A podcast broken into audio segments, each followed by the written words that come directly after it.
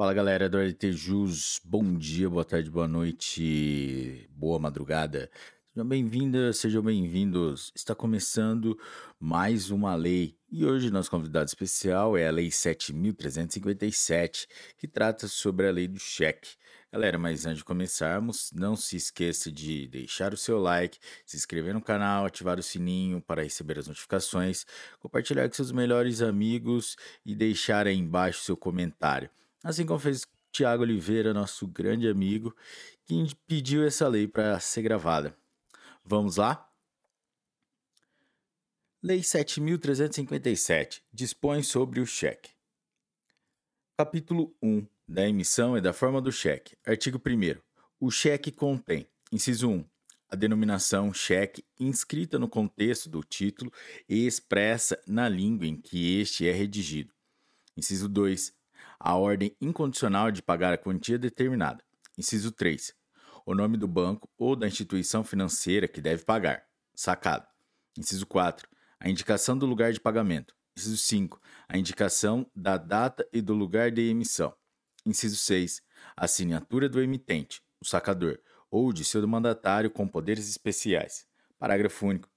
A assinatura do emitente ou a de seu mandatário com poderes especiais pode ser constituída na forma de legislação específica por chancela mecânica ou processo equivalente. Artigo 2 O título, a que falte qualquer dos requisitos enumerados no artigo precedente, não vale como cheque, salvo nos casos determinados a seguir. Inciso 1.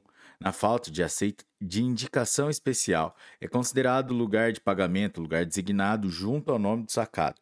C. Designados vários lugares, o cheque é pagável no primeiro deles. Não existindo qualquer indicação, o cheque é pagável no lugar de sua emissão. Inciso 2. Não indicado lugar de emissão, considere-se emitido o cheque no lugar indicado junto ao nome do emitente. Artigo 3. O cheque é emitido contra o banco ou instituição financeira que lhe seja equiparada, sob pena de não valer como cheque. Artigo 4.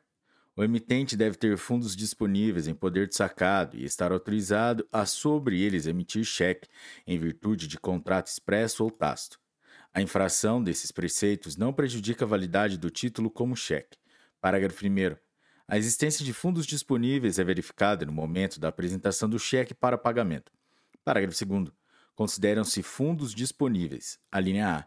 Os créditos constantes de conta corrente bancária não subordinados a termo. A linha B, o saldo exigível de conta corrente contratual. A linha C, a soma proveniente de abertura de crédito. Artigo 5 vetado. Artigo 6 o cheque não admite aceite considerando-se não escrita qualquer declaração com esse sentido. Artigo 7 Pode o sacado, a pedido do emitente ou do portador legitimado, lançar e assinar no verso do cheque, não ao portador e ainda não endossado, visto, certificação ou outra declaração equivalente, datada e por quantia igual à indicada no título. Parágrafo 1.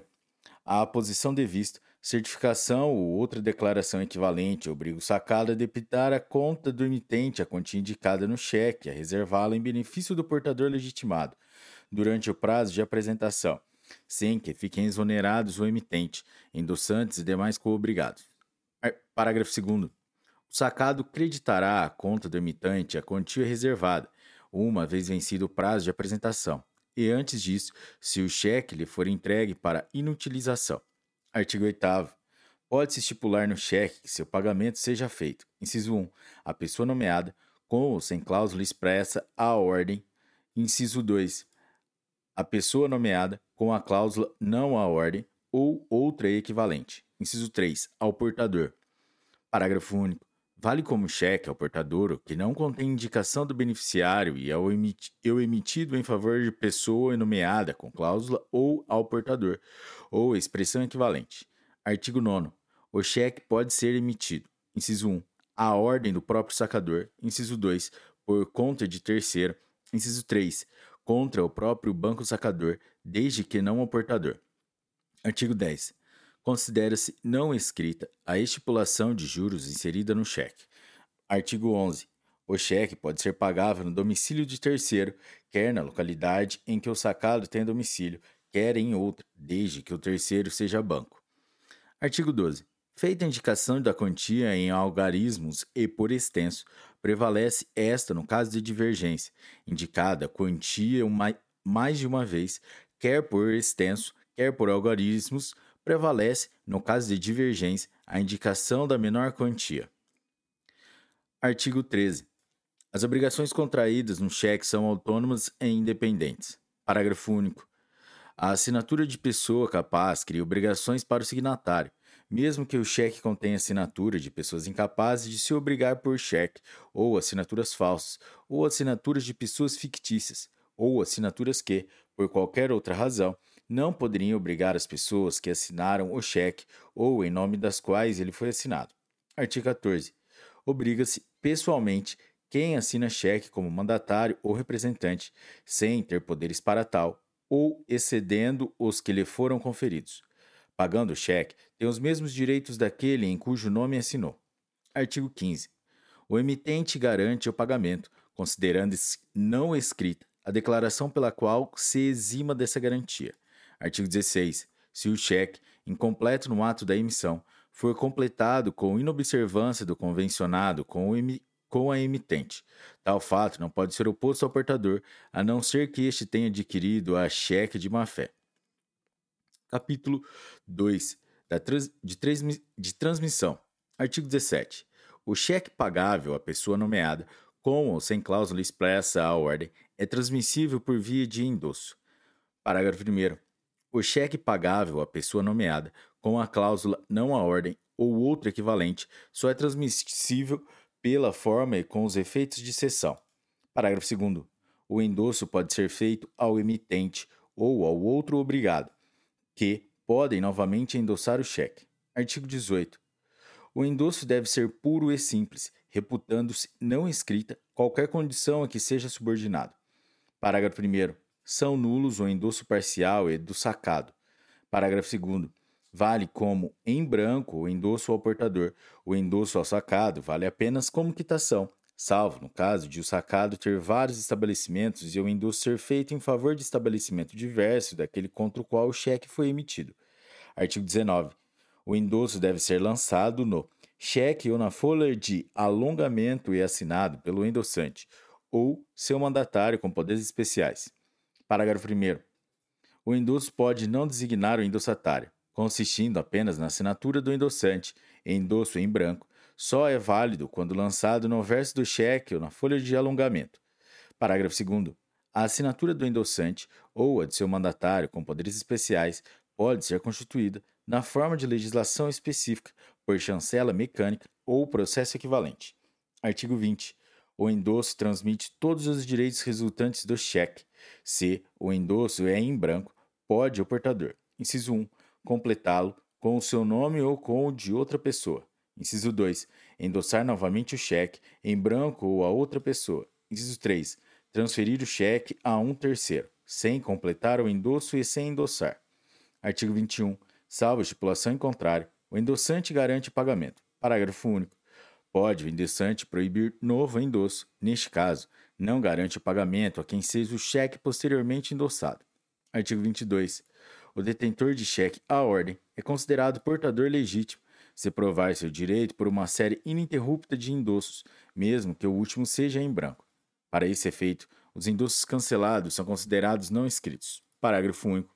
Quando o endosso em branco for seguido de outro, entende-se que o signatário deixa de adquirir o cheque pelo endosso em branco. Artigo 23.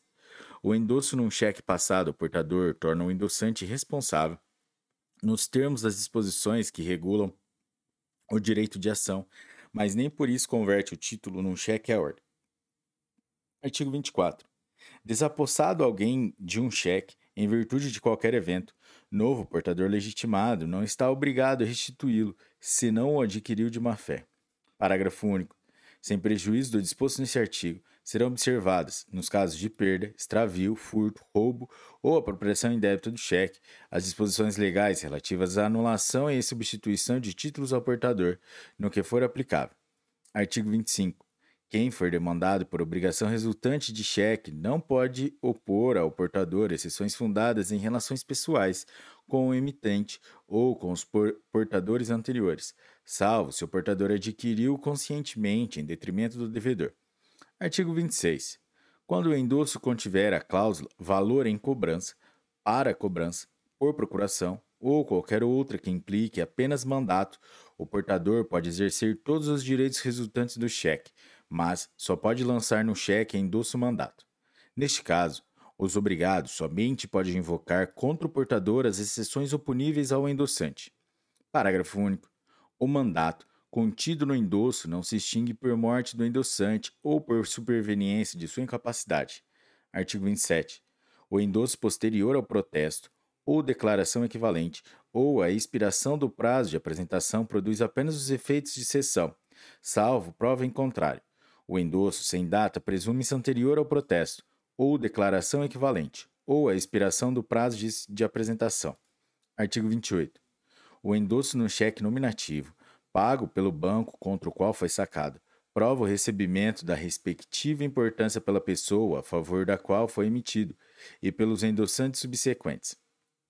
Parágrafo único.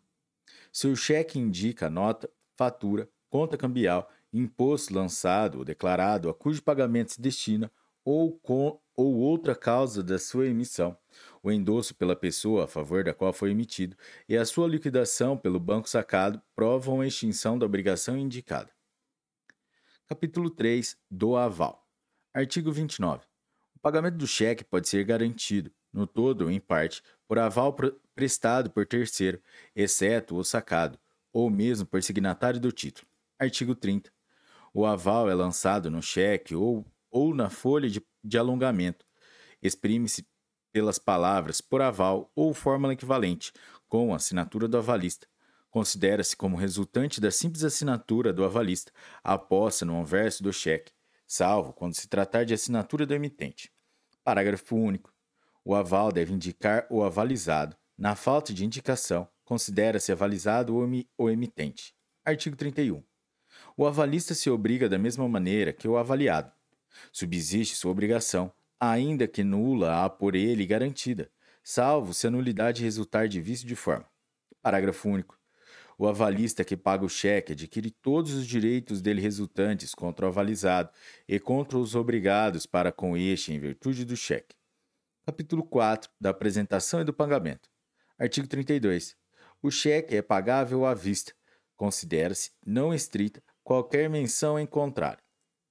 Parágrafo único.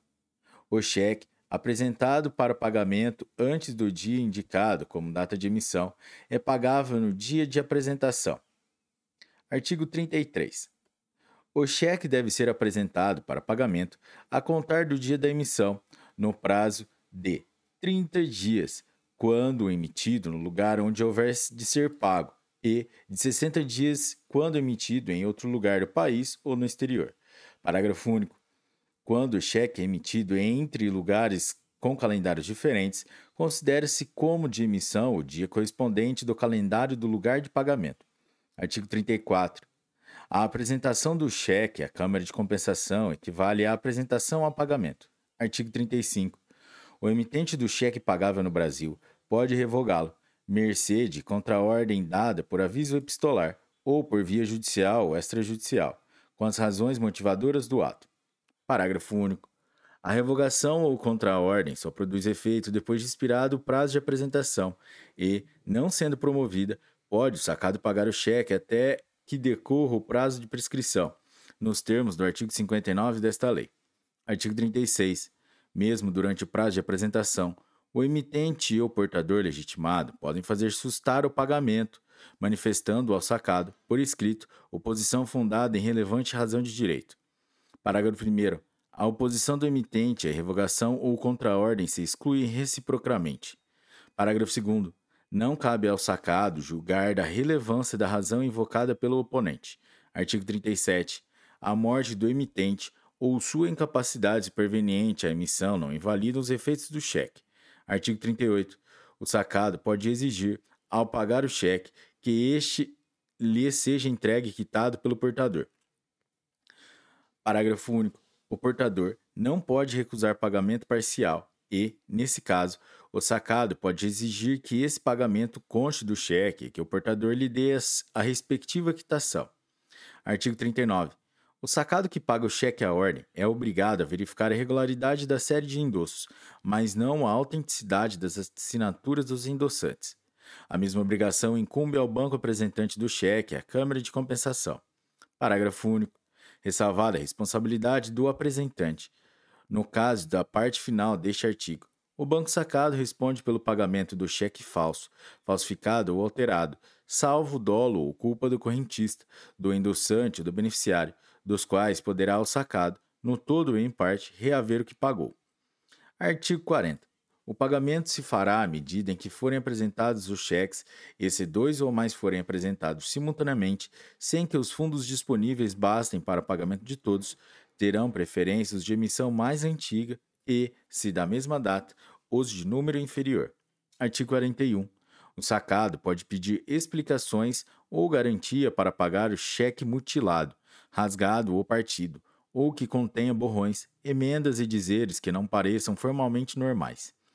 Artigo 42. O cheque em moeda estrangeira é pago no prazo de apresentação em moeda nacional ao câmbio do dia do pagamento, obedecida à legislação especial. Parágrafo único. Se o cheque não for pago no ato da apresentação, pode o portador optar entre o câmbio do dia da apresentação e o do dia do pagamento para efeito de conversão em moeda nacional. Artigo 43. Vetado.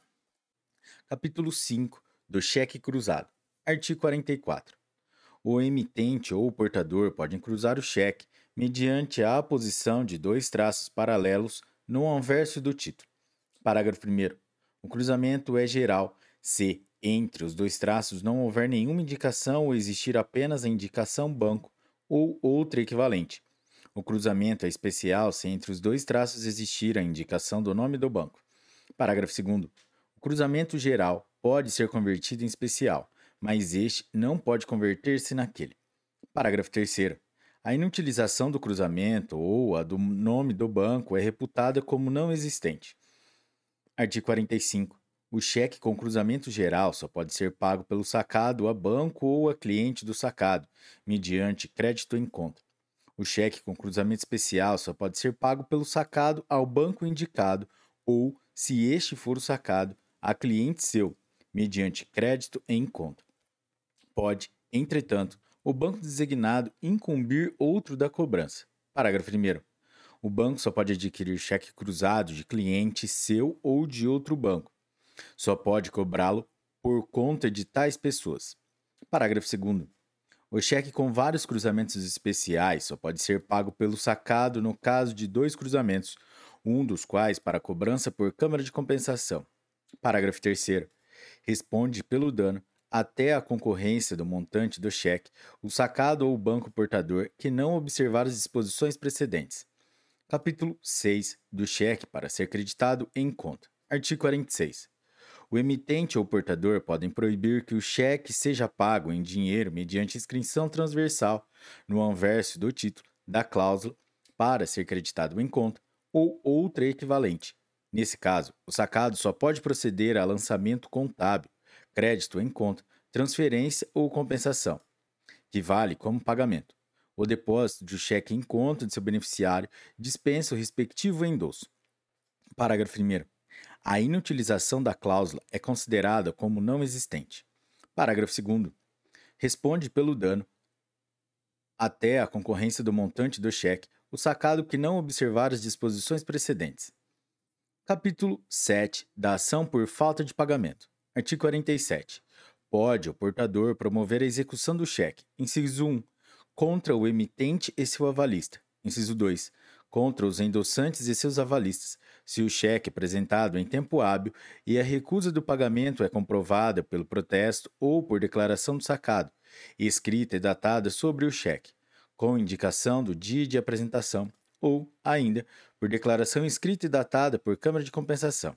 Parágrafo 1. Qualquer das declarações previstas neste artigo dispensa o protesto e produz os efeitos deste. Parágrafo 2. Os signatários respondem pelos danos causados por declarações inexatas.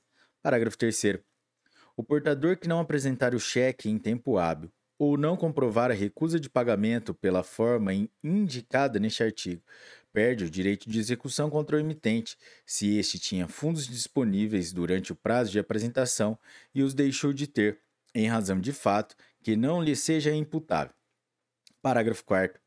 A execução independe do protesto e das declarações previstas neste artigo, se a apresentação ou pagamento do cheque são obstados pelo fato de o sacado ter sido submetido a intervenção, liquidação extrajudicial ou falência. Artigo 48. O protesto ou as declarações do artigo anterior devem fazer-se no lugar de pagamento ou de domicílio do emitente, antes da expiração do prazo de apresentação. Se esta ocorrer no último dia do prazo, o protesto as declarações podem fazer-se no primeiro dia útil seguinte. Parágrafo 1. A entrega de cheque para protesto deve ser prenotada em livro especial e o protesto tirado no prazo de três dias úteis a contar do recebimento do título. Parágrafo 2. O instrumento do protesto, datado e assinado pelo oficial público competente, contém: a linha A. A transcrição literal do cheque, com todas as declarações nele inseridas, na ordem que se acham lançadas. A linha B a certidão da intimação do emitente, de seu mandatário especial ou representante legal, e as demais pessoas obrigadas no cheque. A linha C. A resposta dada pelos intimados ou a declaração da falta de resposta. A linha D. A certidão de não haverem sido encontrados ou de serem desconhecidos o emitente ou os demais obrigados, realizada a intimação, nesse caso, pela imprensa. Parágrafo 3. O instrumento de protesto, depois de registrado em livro próprio, será entregue ao portador legitimado ou aquele que houver efetuado o pagamento. Parágrafo 4. Pago o cheque depois do protesto, pode este ser cancelado, a pedido de qualquer interessado, mediante arquivamento da cópia autenticada de, da quitação que contenha perfeita identificação do título. Artigo 49. O portador deve dar aviso da falta de pagamento a seu endossante e ao emitente nos quatro dias úteis seguintes úteis seguintes ao do protesto ou das declarações previstas no artigo 47 desta lei, ou havendo cláusula sem despesa, ou ao da apresentação. Parágrafo 1. Cada endossante deve, nos dois dias úteis seguintes ao recebimento do aviso, comunicar seu teor ao endossante precedente, indicando os nomes e endereços dos que deram aviso, os avisos anteriores, e assim por diante, até o emitente, contando-se os prazos do recebimento do aviso precedente. Parágrafo 2. O aviso dado a um obrigado deve estender-se, no mesmo prazo, a seu avalista. Parágrafo 3. Se o endossante não houver indicado seu endereço ou tiver feito de forma ilegível, basta o aviso ao endossante que o preceder. Parágrafo 4. O aviso pode ser dado por qualquer forma, até pela simples devolução do cheque. Parágrafo 5. Aquele que estiver obrigado a aviso deverá provar que deu, pra... deu no prazo estipulado. Considera-se observado o prazo C. Dentro dele, houver sido posta no correio a carta de aviso. Parágrafo 6. Não decai do direito de regresso que deixe de dar o aviso no prazo estabelecido. Responde, porém, pelo dano causado por sua negligência, sem que a indenização exceda o valor do cheque. Artigo 50.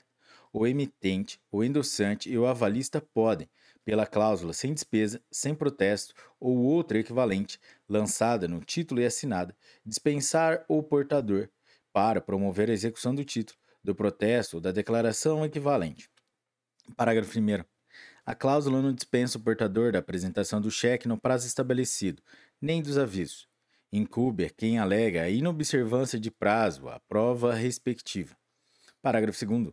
A cláusula lançada pelo emitente produz efeito em relação a todos os obrigados. A lançada por endossante ou por avalista produz efeito somente em relação ao que lançar. Parágrafo 3. C. Apesar de cláusula lançada pelo emitente, o portador promove o protesto. As despesas correm por sua conta. Por elas respondem todos os obrigados, se a cláusula é lançada por endossante ou avalista. Artigo 51. Todos os obrigados respondem solidariamente com o portador do cheque. Parágrafo 1. O portador tem o direito de demandar todos os obrigados, individual ou coletivamente, sem estar sujeito a observar a ordem em que se obrigaram. O mesmo direito cabe ao obrigado que pagar o cheque. Parágrafo 2. A ação contra um dos obrigados não impede que sejam os outros demandados, mesmo que se tenham obrigado posteriormente aquele. Parágrafo 3. Regem-se pelas normas das obrigações solidárias as relações entre obrigados do mesmo grau. Artigo 52. Portador pode exigir do demandado. Inciso 1. A importância do cheque não pago. Inciso 2. Os juros legais desde o dia da apresentação. Inciso 3. As despesas que fez. Inciso 4.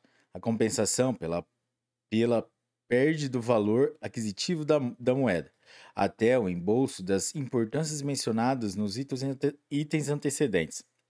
Artigo 53. Quem paga o cheque pode exigir de seus garantes. Inciso 1. A importância integral que pagou. Inciso 2. Os juros legais a contar do dia do pagamento. Inciso 3. As despesas que fez. Inciso 4 a compensação pela perda do valor aquisitivo da moeda até o embolso das importâncias mencionadas nos itens antecedentes. Artigo 54. O obrigado contra o qual se promove execução ou que a este esteja sujeito pode exigir contra pagamento a entrega do cheque com o instrumento de protesto da declaração equivalente à conta de juros e despesas quitada. Parágrafo único. O endossante que pagou o cheque pode cancelar seu endosso e os dos endossantes posteriores. Artigo 55. Quando disposição legal ou caso de força maior impedir a apresentação do cheque, o protesto ou a declaração equivalente nos prazos estabelecidos, consideram-se estes prorrogados. Parágrafo 1. O portador é obrigado a dar aviso imediato da ocorrência de força maior a seu endossante e a fazer menção do aviso dado mediante declaração datada e assinada por ele no cheque ou folha de alongamento. São aplicáveis, quanto ao mais, as disposições do artigo 49 e seus parágrafos desta lei. Parágrafo 2. Cessado o impedimento, deve o portador, imediatamente, apresentar o cheque para pagamento e, se couber, promover o protesto ou a declaração equivalente. Parágrafo 3. Seu impedimento durar por mais de 15 dias contados do dia em que o portador, mesmo antes de fim do prazo de apresentação, comunicou a ocorrência de força maior a seu endossante, poderá ser promovida a execução sem necessidade da apresentação do protesto ou declaração equivalente. Parágrafo 4 não constituem casos de força maior os fatos puramente pessoais relativos ao portador ou à pessoa por ele incumbida à apresentação do cheque, do protesto ou da obtenção da declaração equivalente. Capítulo 8 da pluralidade de exemplares. Artigo 56. Excetuado o cheque ao portador, qualquer cheque emitido em um país é e pagável em outro pode ser feito em vários exemplares idênticos, que devem ser numerados no próprio texto do título sob pena de cada exemplar ser considerado cheque distinto. Artigo 57. O pagamento feito contra a apresentação de um exemplar é liberatório, ainda que no estipulado pagamento torna sem efeito os outros exemplares. Parágrafo único. O endossante que transferir os exemplares a diferentes pessoas e os endossantes posteriores respondem por todos os exemplares que assinarem e que não forem restituídos. Capítulo 9 das alterações. Artigo 58. No caso de alteração do texto do cheque, os signatários posteriores à alteração respondem nos termos do texto alterado e os signatários anteriores no nos do texto original. Parágrafo único. Não sendo possível determinar se a firma foi aposta no título antes ou depois de sua alteração, presume-se que tenha sido antes. Capítulo 10 da prescrição. Artigo 59 prescrevem em seis meses, contados da expiração do prazo de apresentação, a ação que o artigo 47 desta lei assegura ao portador. Parágrafo único. A ação de regresso de um obrigado ao pagamento do cheque contra outro prescreve em seis meses, contados do dia em que o obrigado pagou o cheque ou do dia em que foi demandado. Artigo 60. A interrupção da prescrição produz efeito somente contra o obrigado em relação ao qual foi promovido o ato interruptivo. Artigo 61. A ação de enriquecimento contra o emitente ou outros obrigados que se locupletaram injustamente com o não pagamento do cheque prescreve em dois anos, contados do dia em que se consumar a prescrição prevista no artigo 59, seu parágrafo desta lei. Artigo 62. Salvo prova de inovação, A emissão a transferência do cheque não exclui a ação fundada em relação causal feita à prova do não pagamento. Capítulo 11 dos conflitos de leis em matéria de cheques. Artigo 63. Os conflitos de leis em matéria de cheques serão resolvidos de acordo com as normas constantes das convenções aprovadas, promulgadas e mandadas aplicar no Brasil, na forma prevista pela Constituição Federal. Capítulo 12 das Disposições Gerais. Artigo 64. A apresentação do cheque, o protesto ou a declaração equivalente só podem ser feitos ou exigidos em dia útil durante o expediente dos estabelecimentos de crédito, câmaras de compensação e cartórios de protestos. Parágrafo único. O cômputo dos prazos estabelecidos nesta lei obedece às disposições do direito comum. Artigo 65.